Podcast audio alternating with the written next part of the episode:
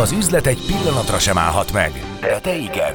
A VG Podcast bármikor ott van neked. VG Podcast. Becsatornáz a piaci hírek, pénzügyek, gazdasági trendek világába. Az előzetes várakozásokkal ellentétben az előfoglalások alapján úgy tűnik jobban alakul az idei év a turizmusban, mint azt sokan remélték. VG Podcast.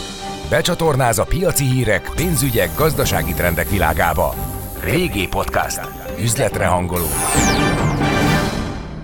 Köszöntöm a VG Podcast hallgatóit, Sándor Tünde vagyok, a világgazdaság újságírója. Két vendégem van, egyikőjük Frankó Pál, a Falusi és Agroturizmus Országos Szövetségének elnöke, valamint Sumicki Balázs, a Magyar Apartman Kiadók Egyesületének elnöke. Köszöntelek benneteket a stúdióban. Szervusztok, üdvözöljük a hallgatókat. Hello, sziasztok, köszönjük szépen, hogy itt lehetünk. Azért hívtalak benneteket együtt, egyszerre, mert két különböző piacot képviseltek.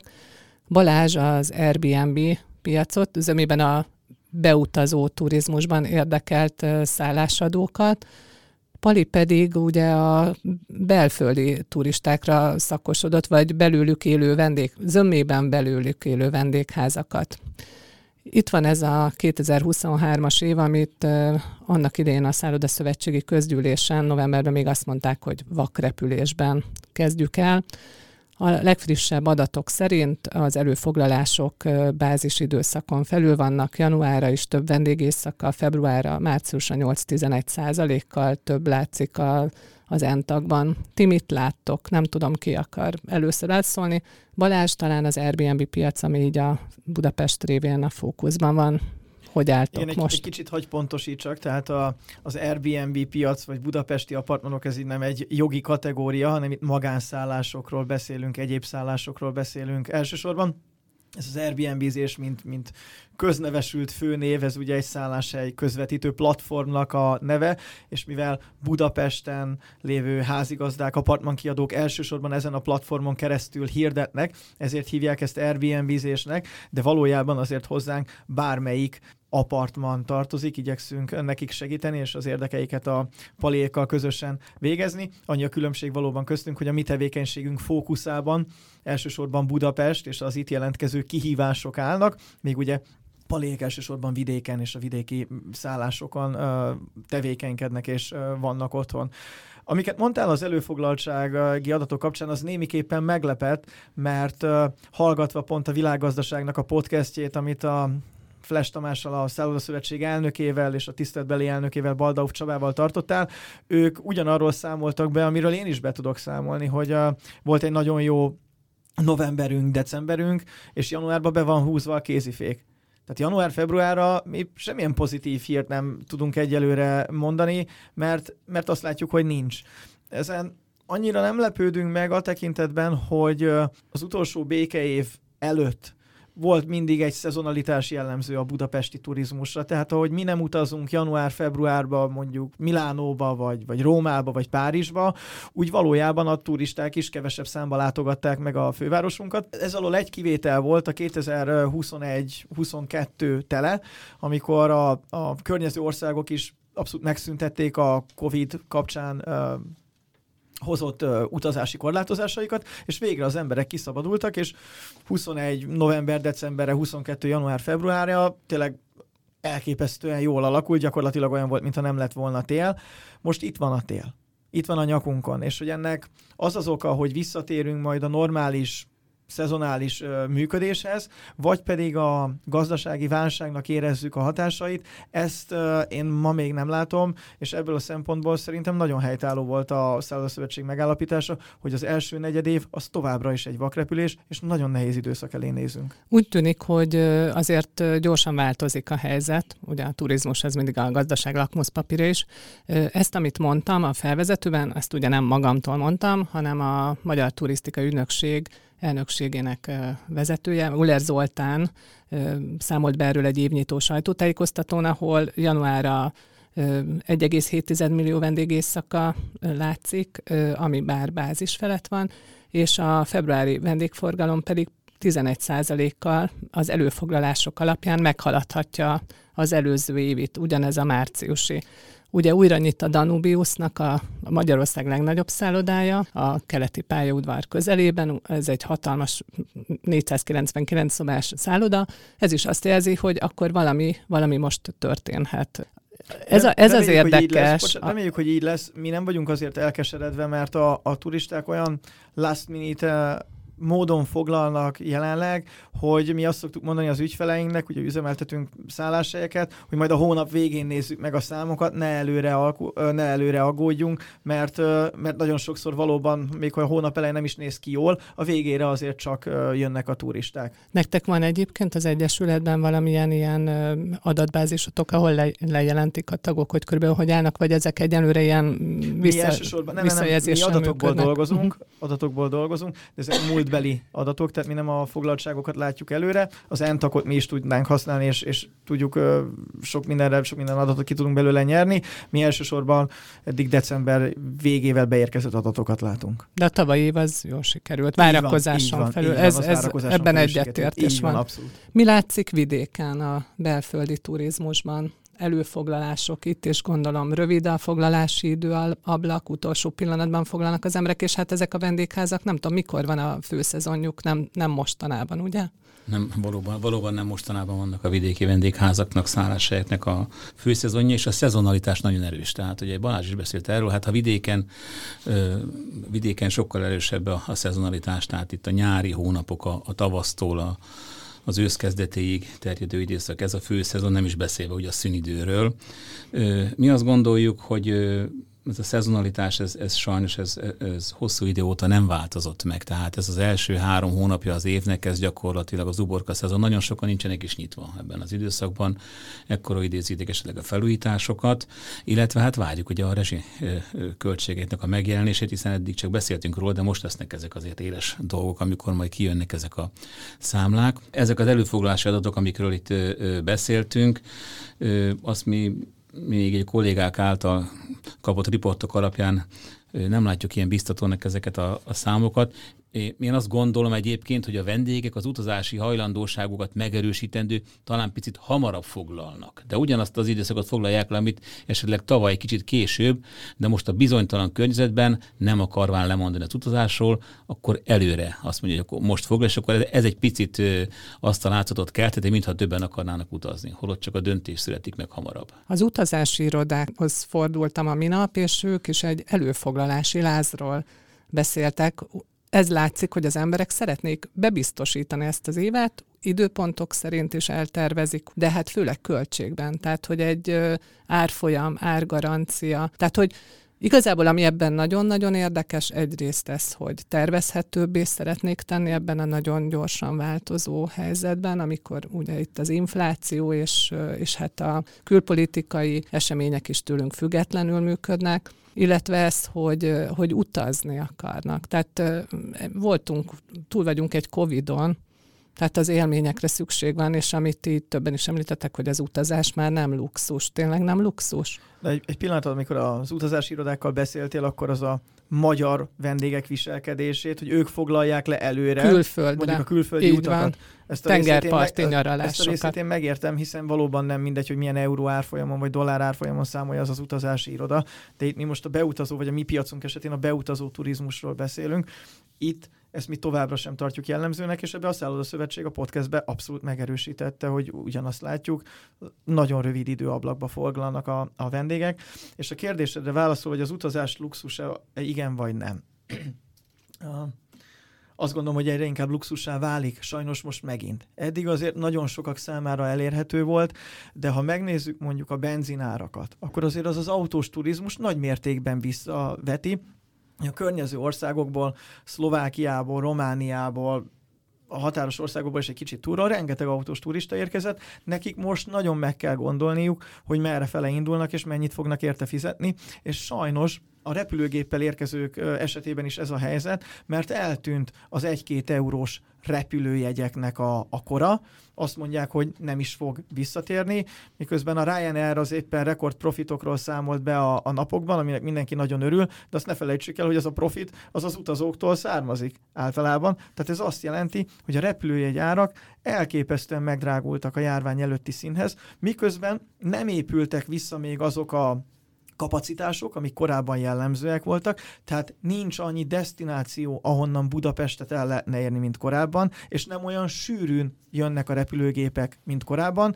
Ez magával vonza természetesen a jegyáraknak az emelkedését, és bár Budapest még mindig olcsóbb, mint a környező országok, de azért ez legalábbis sok potenciális turistát meggondolásra kényszerített, hogyha igaz, hogy szeretne utazni, de akkor hova utazik, és főleg mennyi időre jön, vagy, me, vagy mire fog költeni.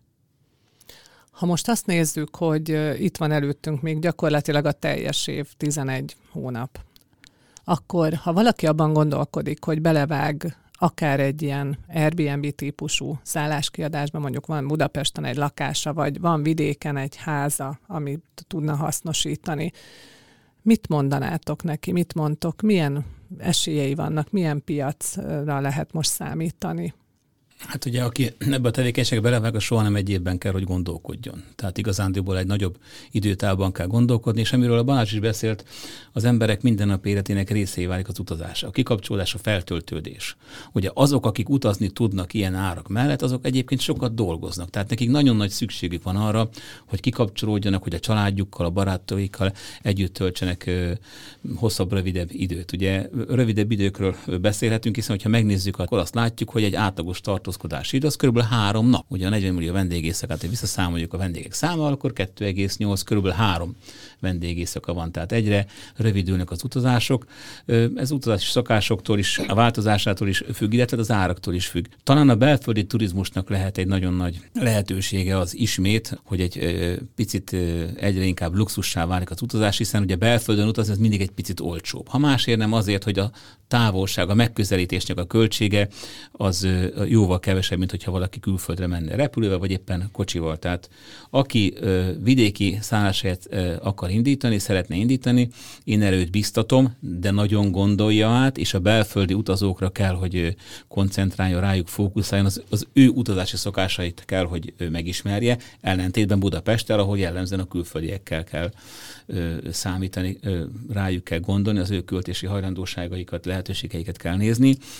Bizonytalan környezetben vagyunk egyébként, én azt látom, az ingatlan piacon is ugye halljuk, hogy akkor bizonytalanok az ingatlanoknak az árai, de ugye leginkább a, a, a vidékre utazó belföldi turistáknak a jövedelmi viszonyait azt ismerjük, hiszen hát ugye helyben élünk, és azt látjuk, hogy meglehetősen bizonytalanság van a jövedelmeket illetően, hogy mennyi marad ö, a kasszában, amit utazásra lehet költeni. Tehát egy három éves időtávban, hogyha valaki tervez, akkor azt gondolom, hogy nagy profitra nem lehet számítani most az elkövetkezendő három évben annak, aki most belevág.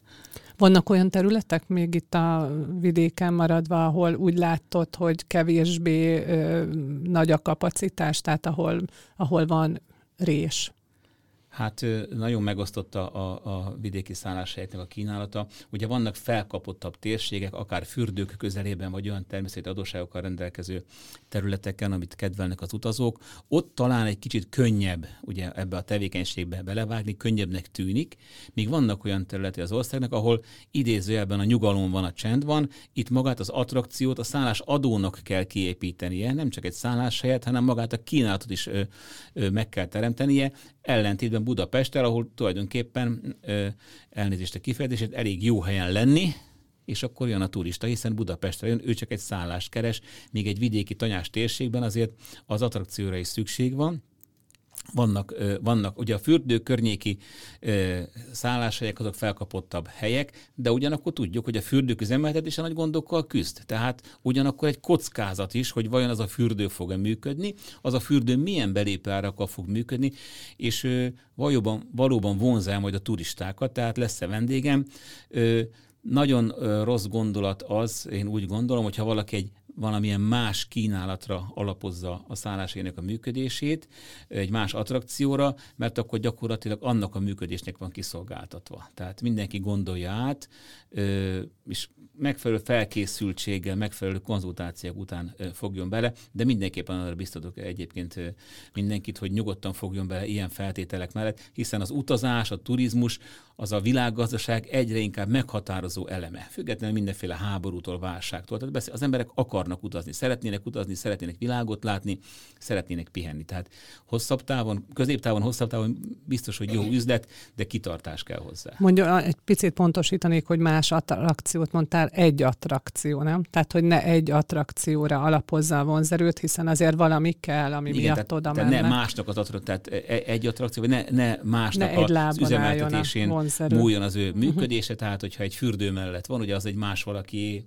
település, vagy bárki üzemelteti, az ő döntései gyakorlatilag a szálláshelyre teljesen meghatározók lehetnek. Vagy jól fog menni a szállásra, vagy gyakorlatilag csődbe is mehet, hogyha bezár a fürdő, akkor nem lesznek vendégei. Majd erre térjünk még vissza a fürdőkre, de akkor még Balást a nagyvárosi kilátásokról. Előtte egy pár szót azért, hogy a, aki vidéken akar szállás nyitni, egy nagyon fontos bevételi forrása lehet ugye a szép kártya. Most szerintem abban bíznak a hotelek is, és a, a vidéki vendégházak is, hogy ugye május 15-ig még nem tudom hány 10 milliárd forintot kell elkölteniük, hogyha nem akarják veszni hagyni a magyar munkavállalók ezt a béren kívüli jutatást. Ez egy rendkívül jó program, amire a magánszállásadók ugyanúgy amiben részt tudnak venni. Illetve nem szabad elfelejteni, hogyha vidéken nyitunk vendégházat, és ezt azért mondom, mert Balaton Szepezden mi egy olyan turisztikai attrakcióval készülünk tavaszra, tavasz második felére, olyan apró házakra, ami, ami Magyarországon gyakorlatilag szinte példa nélküli, akkor azt kell látni, hogy a turisztikailag felkapott destinációknál az ingatlanárak is magasak magasabb a beruházási költség, mint egy, mint egy tanyánál, valahol a világ háta mögött. Úgyhogy nagyon fontos, hogy egy-egy ilyen döntés, hogy nyitunk-e vendégházat, vagy akár egy budapesti apartment, és akkor itt át is vezetem a nekem szóló kérdésre, azt mindenképpen ne érzelmi alapon tegyük meg, ne azért, mert azt halljuk, hogy a szomszédnak működik, meg hogy ez pár éve milyen jó volt, hanem végezzünk ehhez számítást.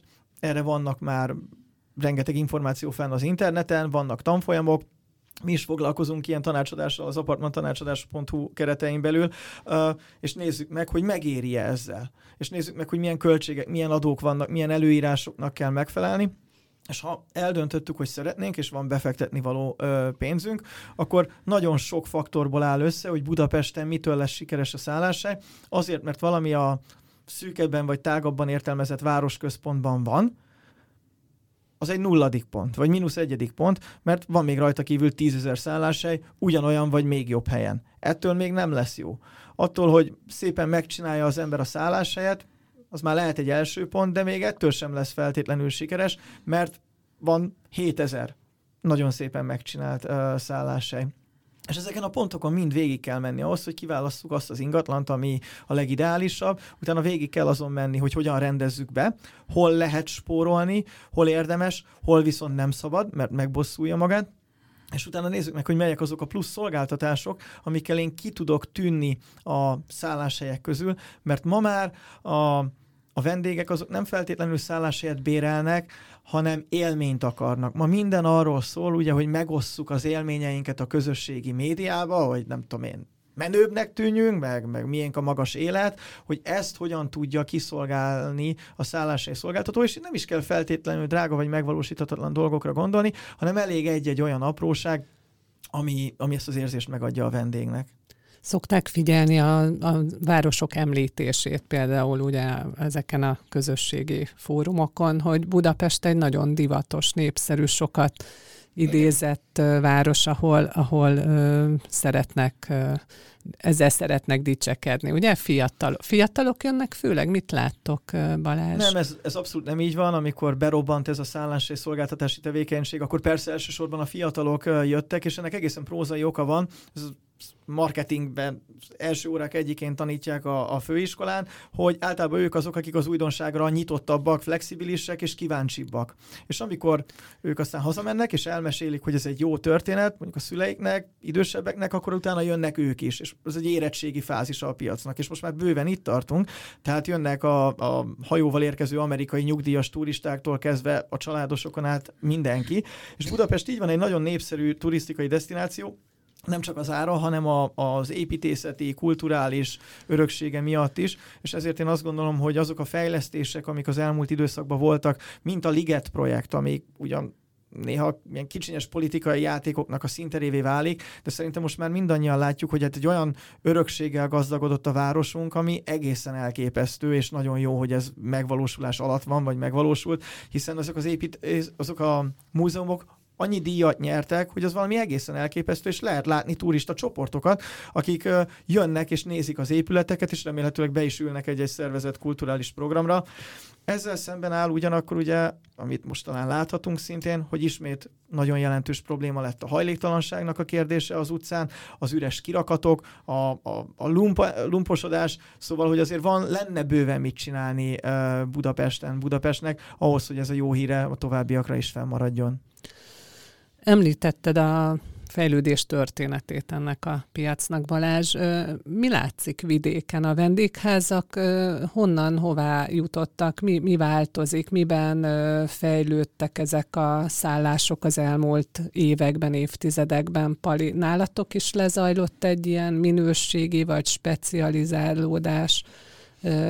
Mit tudsz erről, vagy mit látsz ebben elsősorban érdekesnek? Én azt látom, hogy legalább olyan mértékű, hanem nagyobb mértékű minőségi fejlődés történt vidéken, mint Budapesten, hiszen ahhoz, hogy vendéget tudjunk fogadni, ahhoz nagyon komoly investícióra van szükség, nagyon komoly szolgáltatást kell nyújtani. Ugye, ugye szolgáltatásokról beszélünk, élményekről beszélt a Balázs, hát, hát ha valahol, akkor erre vidéken igen nagy szükség van, és itt érezzük a lemaradást, hogyha Budapesten ugye gond az, hogy egy utcakép hogy néz ki, hát nézzük meg Magyarország térképét, mekkora azon Budapest, meg mekkora azon a nem budapesti térség. Tehát azért rengeteg tennivaló van, és ezek nem a szállásadóknak a, a, a tennivalói, tehát akár csak az utak állapotáról, hogyha ha beszélünk, a megközelíthetőségről, az attrakciók azok vidéken sokkal kisebb mértékben vannak jelen. Ugye 38 ezer magánszálláshely van körülbelül, és egyéb szálláshely van ma Magyarországon. Ennek döntő része vidéken található. Ezek a szálláshelyek én azt gondolom, hogy nagyon sokszor egyébként szállodai minőséget felülmúlóak, de ez Budapesten is így van. Ebben részben segítséget nyújtott a Covid időszak alatt ugye a kisfoldi tervnek a szobánkénti 1 millió forintos ö, ö, kerete, amiből ugye fel tudtuk újítani a vidéki ö, vendégházakat.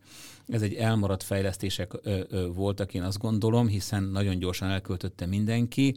Itt a jövedelmezőséget egy picit pótolta ez a ez a támogatás, hiszen azért olyan nagy jövedelemmel ez nem kecsegteti, mindig azt szoktam mondani, hogy bárcsak annyi munkám lenne, mint amennyit az irigyeim gondolnak, és bárcsak annyi pénzem lenne, mint amit ők gondolnak, de sajnos ez nem így van, éppen fordítva van hogy kicsit több a munkám, és kicsit kevesebb a profit a szállásadói tevékenységből. No, ezt egy picit pótolt ez a kisfaludi program, de ettől függetlenül a kollégáink egyébként elkötelezettek a, a, a fejlesztésekben. Egy átlagvidéki szállása egyébként három szobával rendelkezik, azt lehet ö, róla mondani, úgy átlagosan. Ezek általában két személyes szobák? Tehát ilyen általában, hat fős... át, általában két személyes szobák, uh-huh. igen, tehát a vidéki szálláshelyeken, ö, ugye ha vendég körül beszélünk, jellemzően a középkorú családos ö, csoportok, csapatok érkeznek, viszonylag nagyobb létszámban, általában egész házak bérléséről van szó, amikor vidékre érkeznek a, a vendégek, tehát átlag három szoba, de nagyon sokan a, a 6-8 szobás vendégházak üzemeltetésére álltak rá, amire szintén komoly igény van. Itt már gyakorlatilag egy kisebb panziószerű szolgáltatáscsomag ö, van a vendégeknek biztosítva, a medencétől a, a különféle wellness szolgáltatások, ezek mind-mind elérhetőek, és azt gondolom, hogy olyan árakon, amik azért, azért hívogatóak, tehát ezek a vendégek számára nagyon kedvezőek, de a probléma továbbra is fennáll, mint a mondanom elején mondtam, hogy a szezonalitás egy nagyon erős korlát sajnos. Említetted az árakat. Nézzük, kinek mennyivel változtak az árai 2022-ről 2023-ra. Mennyivel hát, lehet most többért foglalni? Akár ugye, vendégházat, akár Airbnb szállást. Mi, mindenki ugye a lehető legmagasabb árat igyekszik elérni, és ugye valóban el kell találni azt a pontot, amit a, a vendég még, még elfogad. No, ez, az, ez egy nagyon nehéz dolog, ugye, és itt a költségeknek a számítása jelen pillanatban egy óriási nagy bizonytalansági tényező, hiszen ugye az inflációról beszélünk, de hát ugye, hogy melyik szektort milyen mértékben érint az infláció, azt, azt mindenkinek magának kell megállapítani. Ugye a rezsiárak emelkedtek, a foglalkoztatásnak a költségei emelkedtek, illetve hát olyan dolgok, mint például ugye az üzemanyagárnak az emelkedés, ez például mindenre ki fog hatni. Tehát nagyon sok kolléga most próbálja az árait belőni. Én azt gondolom, hogy 15% környékén való áremelkedés, az gyakorlatilag reálértéken a tavalyi árakat jelenti. Körülbelül ezt látjuk, hogy a kollégek ebben gondolkodnak, hogy ennyit mindenképpen emelnie kell, mert egyébként a viszonylag alacsony jövedelmezőségét, akkor, hogyha ezt nem teszi meg az emelést, nem tudja megtartani. És ezek a plusz szolgáltatások, tehát hogyha reggelit kér a vendég, vagy ö, egyéb étkezést, az, az több mint 15 kal drágul? Így van, tehát a szolgáltatások árait pedig általában költségalapon szokták a kollégák ö, ö, megállapítani. Ö, sajnos ezek azért ö, nem ö, jellemzők a vidéki vendégházakra, tehát nem végeztünk egyébként kutatást. Én azt gondolom, hogy ezeket a szolgáltatásokat, amit említettél, de ezeket a vidéki vendégházaknak körülbelül a 20%-a tudja nyújtani. Tehát akkor ezek általában kulcsos házak, nem is ott lakik a szállásadó? Zömében. Hát, kulcsos azok, hogy picit más jelentenek. Már ne, úgy értem a kulcsos, hogy csak bemegy és ott van, és igen, nincs, hát, nincs házigazda. Nem is igénylik, tehát kifejezetten ezt kérik az elvonulás szempontjából. Nagyon fontos, hogy vendég nem is szeretnék, hogy ott lakna a házigazda, hogy ők, ők tulajdonképpen a maguk nyugalmában legyenek el, de a vendégházban a, a tulajdonos mindig elérhető kell, hogy legyen egyébként. A jogszabály is előírja, de el is várja a vendég. Jellemzően ez úgy szokták megoldani a kollégák, hogy naponta egyszer egy ilyen bejárással, medencetisztítással, kukaürítéssel fűszerezve oda köszönnek a vendégek, és akkor ugye érdeklődnek, hogy mivel tudják az adnapjukat egyébként jobbá tenni, esetleg kerékpár biztosítanak bármit, de nem jellemző, sőt kifejezetten nem szerencsés, most már azt látjuk, hogy ha a tulajdonos ott lakik. Vannak ilyen vendégházak, az is egyfajta vendégkör, ezek jellemzően egyébként akkor indokoltak, amikor valamilyen kis gazdaság is van a területen, amikor ételt készítenek, valami állattartás, növénytermesztés, termesztés van, de ez egy másfajta szolgáltatás. Ott meg jelentős része a szolgáltatásnak az, hogy bemutatjuk ezt a tevékenységet, és ennek tudatában mennek oda a vendégek. Ezek azért kisebb számban vannak jelen sajnos. Tehát 15 ot mondtál a vidéki vendégházaknál általában, Balázs, a budapesti szállásoknál is ez a százalékos arány lesz idén, mint emelés? Nálunk ez egy elég összetett kérdés, mert, mert sok faktorból áll. Ugye az egyik az, hogyha erre egy üzleti tevékenységként nézünk, akkor valóban azokat a faktorokat, amiket a, a Pali is mondott, azokat figyelembe kell venni. Figyelembe kell venni azt, hogy a házi gazdának a kiadásai, a megélhetési költségei ugyanannyival nőnek, mint bármelyikünknek, hiszen zömmel Magyarországon élő magyar állampolgárokról beszélünk, tehát valahol neki kompenzálnia kell ezt, hogyha nem akar egy reáljövedelem veszteséget elszámol, vagy elveszteni.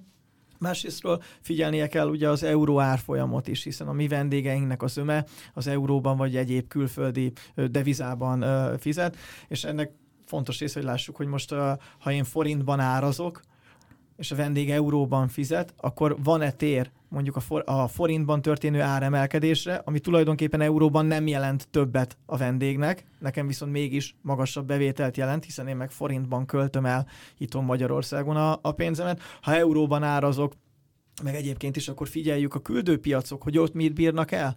Mert ha ott van egy, ha miénknél jóval kisebb infláció, és azért ez a jellemző, nekik hála Isten, nekünk sajnos, akkor, akkor nehezen lehet mondjuk egy sokkal nagyobb áremelést lenyomni a torkukon, mint amit ők megszoktak a saját országukban. És egy újabb faktor viszont, hogy Budapest viszont még mindig olcsóbb, sokkal, mint Bécs vagy Prága. Tehát ha meg ehhez hasonlítjuk az árakat, akkor van még bőven tér az áremelkedésre, és pont a szállodaszövetség mondta egyébként, hogy a, az áremelkedések azok általában az öt csillagos szállodáktól szoktak elindulni, és ez egy logikus és jó gondolat, mert ha egy öt csillagos szálloda kínál valamit százért, akkor egy három csillagos azt nem kínálhatja 150ért. És ezek így egymást figyelgetik, és valahol persze az apartmanoknak is nézni kell, hogy, hogy ki hogy áraz a, a környéken, és hát itt még egyet nem szabad figyelmen kívül hagyni, hogyha nem ezt a tevékenységet végzi valaki az ingatlanában, tehát nem rövid távra adja ki szálláshelyként, hanem kiadná hosszú távra, akkor ott milyen bevételt tud elérni. És amikor azt látjuk, hogy a bérleti díjak még mindig dinamikusan nőnek, és ezt összehasonlítom azzal, hogy milyen bevételt lehet elérni szállási kiadással, milyen költségek mellett, akkor vagy árat kell emelnem, hogy a versenyelőnyét megőrizem a szállási kiadásnak, vagy abba kell, hogy hagyjam ezt a tevékenységet. Mert most éppen megállt az albérleti díjak emelkedése. Így van, így, így van, de eddig azért elég szépen nőtt.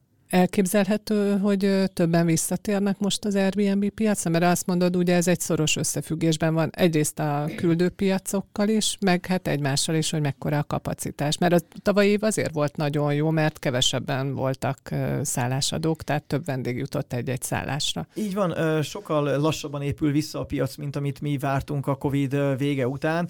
Még mindig hiányzik gyakorlatilag a szállásoknak, azt lehet mondani, hogy a 40 a Hogy milyen gyorsan épül vissza, azt nehéz megmondani, mert azért azt láthatják a, az emberek, akik figyelik a híreket, hogy ez egy rendkívül hektikus piac, tehát hogy nagyon, ne, nagyon kiszámítható, főleg most, ugye volt két év Covidunk, lezárásokkal tarkítva, van most egy orosz-ukrán háborunk, van a rezsiválság, van a válság Európában, nem tudjuk azt, hogy, hogy pontosan hogy fog alakulni a 23-as, 24-es év, és hát közben azt látjuk, hogy azért az adminisztráció sokszor nő, néha csökken egy-egy dologgal, hogy az adóterhelés az általában nő, nem csökken, azért ez nagyon sokakat elbizonytalaníthat, és szerintem hogyha most 2022-ben kevesebben tértek vissza a piacra, mint az várható volt, akkor ez 23-ra is igaz lesz. Vidéken mi a helyzet? Ott csökkent, vagy stagnál a vendégházak száma? Ugyanezt tudom elmondani, mint Balázs egyébként, hogy vannak térségek, ahol növekszik a vendégházaknak a száma, sajnos itt sokszor egyébként átgondolatlan fejlesztések vannak, amikor tényleg, hogy Balázs is mondta, nézi a másikat, hogy akkor hát ha neki megy, akkor az biztos, hogy fog menni nekem is, hát ezért ez nem egészen így van. És van még egy nagyon fontos szempont, amikor ugye a fejlesztésbe belefogunk, hogy érdemes-e vendégházat fejleszteni, a munkerő kérdése, ugye erről beszéltünk. nagyon gyorsan nő ez a szektor a világban, és én azt gondolom, hiszen sok hír erről szól, hogy Magyarországon is tulajdonképpen a munkaerő kínálat az nem tud lépést tartani ezzel a gyors fejlődéssel. Nem tudják elfogadni sokszor a munkavállalók, hogy ez egy olyan hektikus piac. Nem csak éven belül, hanem bizony hétvégén is érkezik ugye ez a fránya turista, és akkor ugye hétvégén is kell gondoskodni róla, kell, kell takarítani. Ez látszik, ugye abból látjuk, hogy mondjuk kevesen iratkoznak be a főiskolára, de hát legalább ekkora gond, hogy van-e személyzet takarítani. Hát és ez vidéken Például. lehet uh, még és súlyosabb, mert mindenki Budapesten jön Pontosan dolgozni. ide akartam visszakanyarodni, hogy amit önök Budapesten éreznek, éreztek problémának, az vidéken az már két éve megvan, és sokkal nagyobb mértékű. Tehát itt az önfoglalkoztatás, amiről Balázs beszélt, hogy a maga a szállásadó személy az rendkívül fontos, nem csak a vendég felé, hanem bizony a munkák ellátása során is, tehát nagyon fontosak azok, hogy elkötelezett emberek vannak, akik, akik egyszerűen dolgoznak, takarítanak ugye a vendégházakban, meg gondoskodnak róla. Az ő kedvüket nem szabad elvenni, hiszen ők a motorjai egyébként ennek a magánszállásai szektornak, és valahol mindig is az emberek a motorjai a szállásai adásnak, hiszen emberek nélkül sem a vendéglátóhelyek, sem a szálláshelyek nem tudnak működni. Egy szépen megcsinált romkocsma is, hogyha egy rossz személyzettel, az nem fog működni bármilyen szépen is csinálták meg. Ugyanez igaz a szálláshelyekre is. Abszolút így van, amit, amit Pali mond.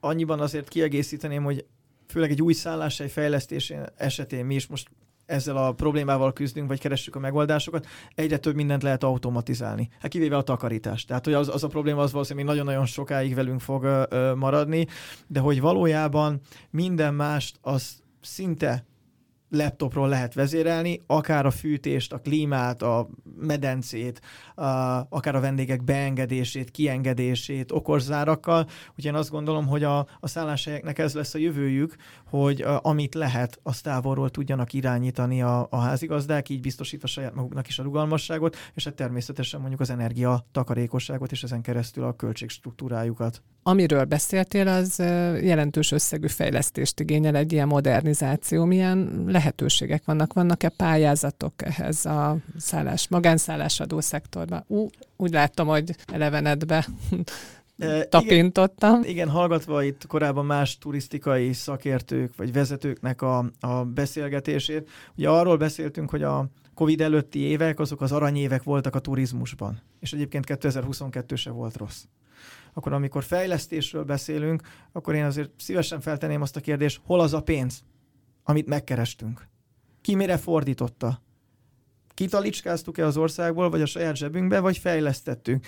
Gondoltunk-e arra, hogy ne csak ilyen zöld lébeleket, meg jelvényeket szerezünk, hogy mi egy ökotudatos szálláshely vagyunk, hanem valóban tettünk-e érte, és nem csak azzal, hogy nem tudom én, környezetbarát anyagokat használunk, hanem mondjuk energetikailag is korszerűsítettük az épületünket, -e, vagy a lakásunkat. Ugye Budapesten ez egy fokkal nehezebb kérdés, hiszen én nem tudom a társasházat leszigetelni, nem tudok hőszivattyút vagy éppen napelemet tenni a tetejére nagyon-nagyon behatároltak a lehetőségek, de azt gondolom, hogy egy lakásban, főleg ha újonnan alakítják, és amúgy is szét van verve, azért ezt relatíve egyszerű megcsinálni. Saját példa, mi felújítottunk egy lakást, inkább csak ráncfelvarráson esett fel, de nyitásérzékelőkkel el tudtuk azt érni, hogyha kinyitják az ablakot, a, vagy az ajtót, akkor leáll a fűtés, leáll a légkondi. Egyébként meg távolról irányítjuk ezeket a szolgáltatásokat, maximalizálva van, hogy hány fok lehet bent, télen vagy nyáron, tehát nem lehet túlfűteni vagy túlhűteni a, az ingatlan. Én azt gondolom, ha ezt mi magánszemélyek saját forrásból meg tudjuk ö, csinálni, akkor ez ezek a lehetőségek másoknak is adottak. Vidéken Pali ott elátodott talán egy fokkal a házaknál egyszerűbb, csak hát rendkívül tőkeigényes sek ezek a beruházások? Ezek rendkívül drága beruházások, és ugye két dolog van kapcsolódnék szintén Balázshoz, ugye okos eszközökről beszéltünk, ezek megkerülhetetlen dolgok, tehát okos házakat kell csinálni olyan minden, minden tekintetben, csak ezekhez okos emberek is kellenek. Az nagyon fontos, hogy aki, aki a laptopot tudja kezelni, úgyhogy ö, már epekedve várjuk azt a kérdést az oktatás részéről, hogy akkor mikor tudnak olyan ö, kollégákat kiképezni, akik képesek ezt üzemeltetni, és nem a tulajdonosnak kell ugye bárhol is van a saját telefonjára ezeket vezérelni. Ezek a szakemberek hiányoznak.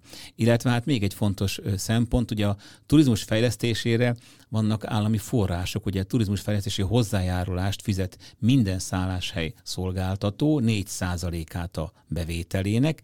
Az idei év lesz az, illetve hát a 2022-es adóév és 2023 februárjában fogják a magánszálláshelyek befizetni a tavalyi évre vonatkozó 4%-ot, ami egy óriási nagy összeg, jellemzően ekkor fogják befizetni, egy óriási nagy összeg, és ugye ennek az összegnek ugye a célja az, hogy a fejlesztéseket finanszírozza. Hát várjuk most a magánszálláshely szektorban, hogy ezeket a fejlesztési pénzeket, amiket tulajdonképpen mi fizetünk be, hogyan tudják visszaforgatni a magánszálláshely szektorba, ezekbe az apróbb szálláshelyekre. Van rá módszer, a Kisforditernél már bebizonyosodott, ugye, hogy szobánként egy millió millióval nagyon nagy eredményeket lehet elérni. Bízunk benne, hogy most már az általunk befizetett pénzekből, vagy adoknak egy részét, azt vissza tudjuk kapni. Bocsánat, bocsánat Pali, hagyj egészítselek ki, mert ez a sokat emlegetett kisfaludi program, hogy a hallgatók is értsék, ugye ez egy egyszeri lehetőség volt, hogy szobánként a szállások 1 millió forint vissza nem térítendő támogatást kaptak fejlesztésre, ebből azonban Budapest teljesen kimaradt. Tehát itt van a magán és egyéb szálláshelyeknek számosságát tekintve a fele. A budapesti vendégészakáknak közel a fele, az nálunk realizálódik. Ezt a piacot eddig teljesen elfelejtették. Uh, és itt egy-egy millióról beszélünk, vagy beszéltünk korábban. Mármint szobánként. Mármint szobánként. Korábban a Szécs, a, bocsánat, most bejelentettek egy, egy energetikai felújítási támogatást 150 milliárd forint értékben, az adófizetők pénzéből 150 milliárd forintot költenek el 4500 szálláshely támogatására. Ezekből a magán és egyéb szálláshelyek nincsenek benne. Ők nem kapnak pénzt. A, a magánszálláshelyek egy turizmus Széchenyi kártyát nem tudnak igényelni. Most a magánszálláshelyekről beszélek. Mi nem vagyunk hitelképesek még csak lakáshitelt se tudunk felvenni, hogyha valaki csak magánszálláshely szolgáltatásból él. A Széchenyi turisztikai kártyával egyébként ugye 300 millió forintot is lehet igényelni 5%-os kamatra. Nézzük meg a kedves lakosság, nézzük meg mi, hogy egyébként mi hány százalékra kapunk hitelt, lakossági vagy akár céges hitelt. Tehát amikor arról beszélünk, hogy az egyes szálláshelyek azonos feltételek szerint működnek-e, akkor azt látjuk, hogy nem.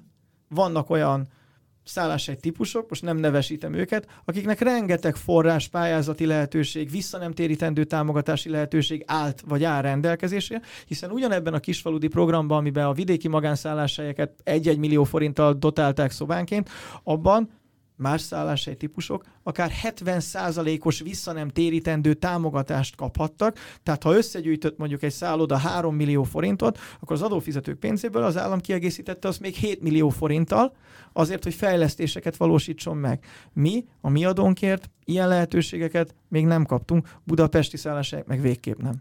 Említetted ezt az energetikai támogatást, ez ugye gyakorlatilag azt jelenti, hogy a rezsi, amennyivel nőtt egy szálláshely rezsie, annak az 50%-át megkaphatja támogatásként, erre egyébként mostantól lehet jelentkezni ezeknek a szálláshelyeknek kivéve benneteket. Ez, ez nagyon sok javaslat, fogjuk fel így, ami itt elhangzik részletekről, hogy ezek a fehér foltok, amiben a működését lehetne ezeknek a részpiacoknak segíteni, ha lenne ilyen támogatás, vagy másfajta támogatás, vagy újra lenne olyan támogatás, amit a kisfaludihoz hasonlóan, pályázathoz hasonlóan igénybe vehettek a szálláshelyek, akkor ezt energetikai felújításokra fordítanák? Hogy látjátok, hol van a legnagyobb szükség most? Vagy ez az okos otthonrendszer, vagy az energetika, vagy, vagy akár egy ilyen munkaerőpiaci képzés, támogatás, munkabértámogatás ha most ilyen szükségletek hierarchiáját néznénk, állítanánk fel ezt a piramist, akkor mi, mi, mi állhat az élén most, hát a tetején? A beszélgetés során szerintem kiderült, hogy nagyon színes ez a magánszálláshely szektor. Ugye a budapesti lakás, beszéltünk tanyás térségekről, és jogszabályilag ezek egy szálláshely típusnak minősülnek, magánszálláshely típusnak minősülnek. Szóval ezeket a döntéseket... Árnyalni a, kellene ár, akkor egyrészt. És, és a gazdálkodóra kell bízni, tehát kellően szélesre kell nyitni a palettát, hogy és képesek ezek az emberek, ha egyszer egy szálláshelyet képes üzemeltetni, akkor képes eldönteni, hogy neki éppen milyen fejlesztésre van szükség. A kisfordíter ilyen szempontból egyébként teljesen jól működött. Nagyon fontos, hogy egy párbeszédre van szükség, de egyébként ez meg is történik a, turizmus irányítás szempontjából, tehát rendszeres párbeszédek vannak egy picit talán ott vagyunk, egy picit elégedetlenebbek, hogy talán egy több eredményt várnánk el ezekből a tárgyalásokból, több kézzelfogható forintot, kézzelfogható ö, eredményt, esetleg ö, olyan bürokratikus ö, akadályoknak a csökkentését várjuk el, ami, ami is nagyon sok energiát vesz el. És most nem csak a pénzről van szó, mert hogyha gazdaságilag nehéz helyzet van egy vállalkozás, és még bürokratikus terheket is ráteszünk, akkor az energiáit visszük el onnan, ahová most egyébként pont több energia kellene. Tehát a párbeszéd egy nagyon fontos dolog, mint ahogy mi is mi szakmai szervezetként egymással tudunk párbeszédet folytatni, úgy nagyon fontos, hogy a szakma minden szereplője, más szolgáltatók és a turizmus irányítás is egy folyamatos párbeszéd, egy értelmes és valós tartalommal megtöltött párbeszéd legyen. Ez egy picit azt gondoljuk, hogy lehetne erősebb jelen pillanatban. Budapestre visszatérve, mi alapvetően eddig nem kértünk semmit. És nem is akartunk semmit. Mi azt szeretnénk, hogy hagyjanak minket dolgozni, amit a Pali is mond, hogy azzal tudjunk foglalkozni, amihez értünk, vagy amihez szeretnénk uh, érteni, hogy, hogy öregbítsük Budapest jó hírnevét, több vendégünk legyen, több elégedett vendég legyen, magasáról legyen, abból több adóbevétele származon az országnak, az önkormányzatoknak.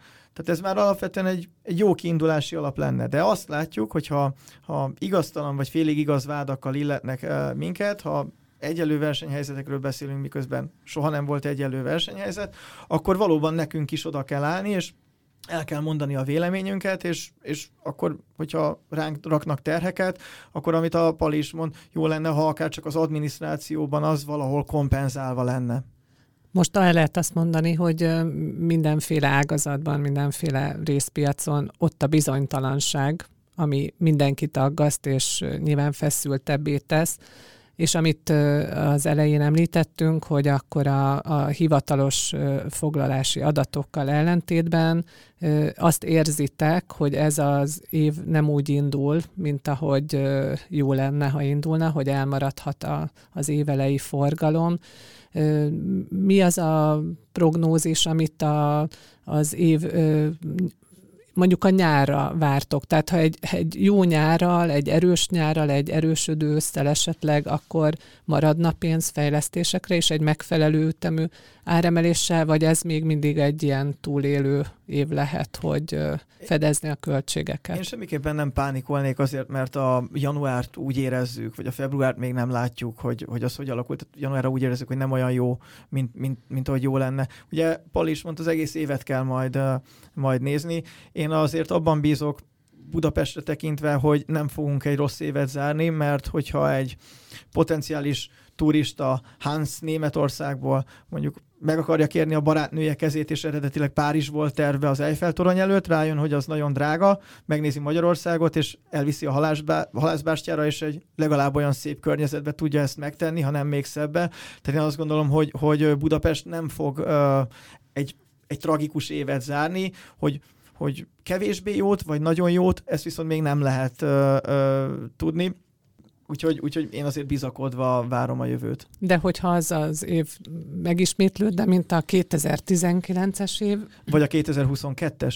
Tehát, hogy az nem volt egy rossz év, 2022. Volt egy megtorpanás itt az orosz-ukrán háború kapcsán, hiányoznak az ukrán és az orosz vendégek, Kína még nem érkezett meg hozzánk, meg a távol-keleti egzöme, de mégis jöttek máshonnan, tudták pótolni a, a, a vendégszámot, vagy a piac volt szűkösebb, tehát akik a piacon voltak, az nem zárt rossz évet. Hát a hivatalos állami megfogalmazást, állami turizmus irányítás, az MTÜ vezére ugye azt mondta, hogy ez minden várakozást felülmúlt a tavalyi év, akkor, akkor van, valóban van, egy idei ilyen év az, az a falusi vendégfogadóknak is ugye egy, egy így jó hát alap ugye, lenne. Igen, igen. Ugye a részletszámokat mi még nem ismerjük, lehet, hogy azért, mert nem voltunk elég alaposak. Én majdnem biztos vagyok benne egyébként, hogy a vidéki magánszálláshely szektor egyébként az hozta a 2019-es adatot már 2022-ben is. Hát egyes térségekbe felül is teljesített. Itt én a magánszálláshelyekről beszélek. Tehát De most igen, értem a szálláshely típusokat, mondod, én meg a régiókat, ahol én, ugye működnek. Én azt gondolom, mindösszességében is. már tudtuk, de, de, de legyek jó jós, és akkor találjam el, de nem ismerem ezeket a számokat. Semmiképpen nincs sok aggodalomra, de nagyon sok munkára van, nagyon sok munkára van szükség, szóval ezek kényelmesen ülni sem lehet karbatett kézzel.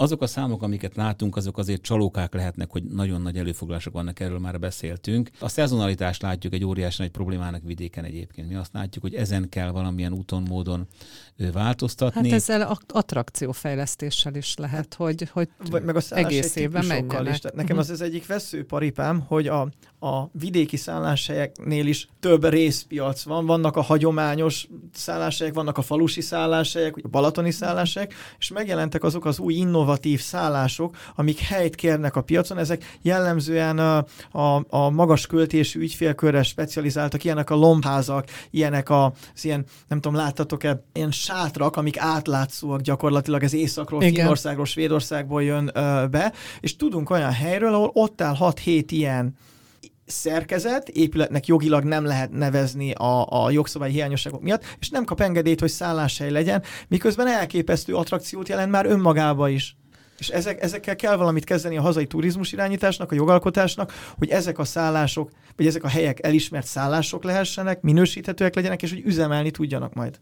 Ezt a sokszín, sokszínűséget ezt kezelnie kell valóban, amit Balázs is mondott, és ugye a párbeszéd az nagyon fontos. Tehát, hogyha ha van egy kínálat, és arra van kereslet, akkor azt azonnal, tehát ebben a gazdasági helyzetben azt azonnal a piacra kell engedni, nem szabad megkötni. Hát, hogyha van, aki el akarja adni, és van, aki megvenni, akkor uraim, hajrá, tehát tessenek csinálni, tehát ne, ne keressünk ö, a kákán és csomót, hogy ez nem lehet, mert. Így van, így van. Így ez van. zárszónak is remek volt, uraim, hajrá, hölgyeim, hajrá, legyen egy jó évünk. Köszönöm szépen, hogy eljöttetek. Köszönjük szépen. Köszönjük szépen. Üzletre hangolunk. Régi podcast.